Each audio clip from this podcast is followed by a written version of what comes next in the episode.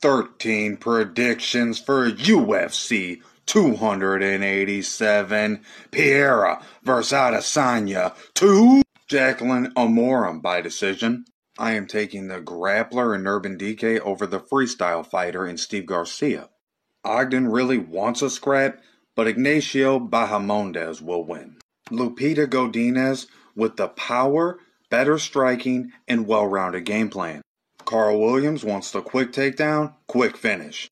You have to look at the level of competition. GM3 for the win. A few years ago, you're rolling with the Karate Hottie. Now, it's the Luana show. Gastelum will give him a run for his money, but the sharp action is on Chris Curtis. C Rod weighed in heavy, and Raul Rosas Jr. will benefit from that and win. Kevin Holland to silence the critics. Yanez with a flurry. Gilbert Burns. Stand up to the bully. Go out of Adesanya.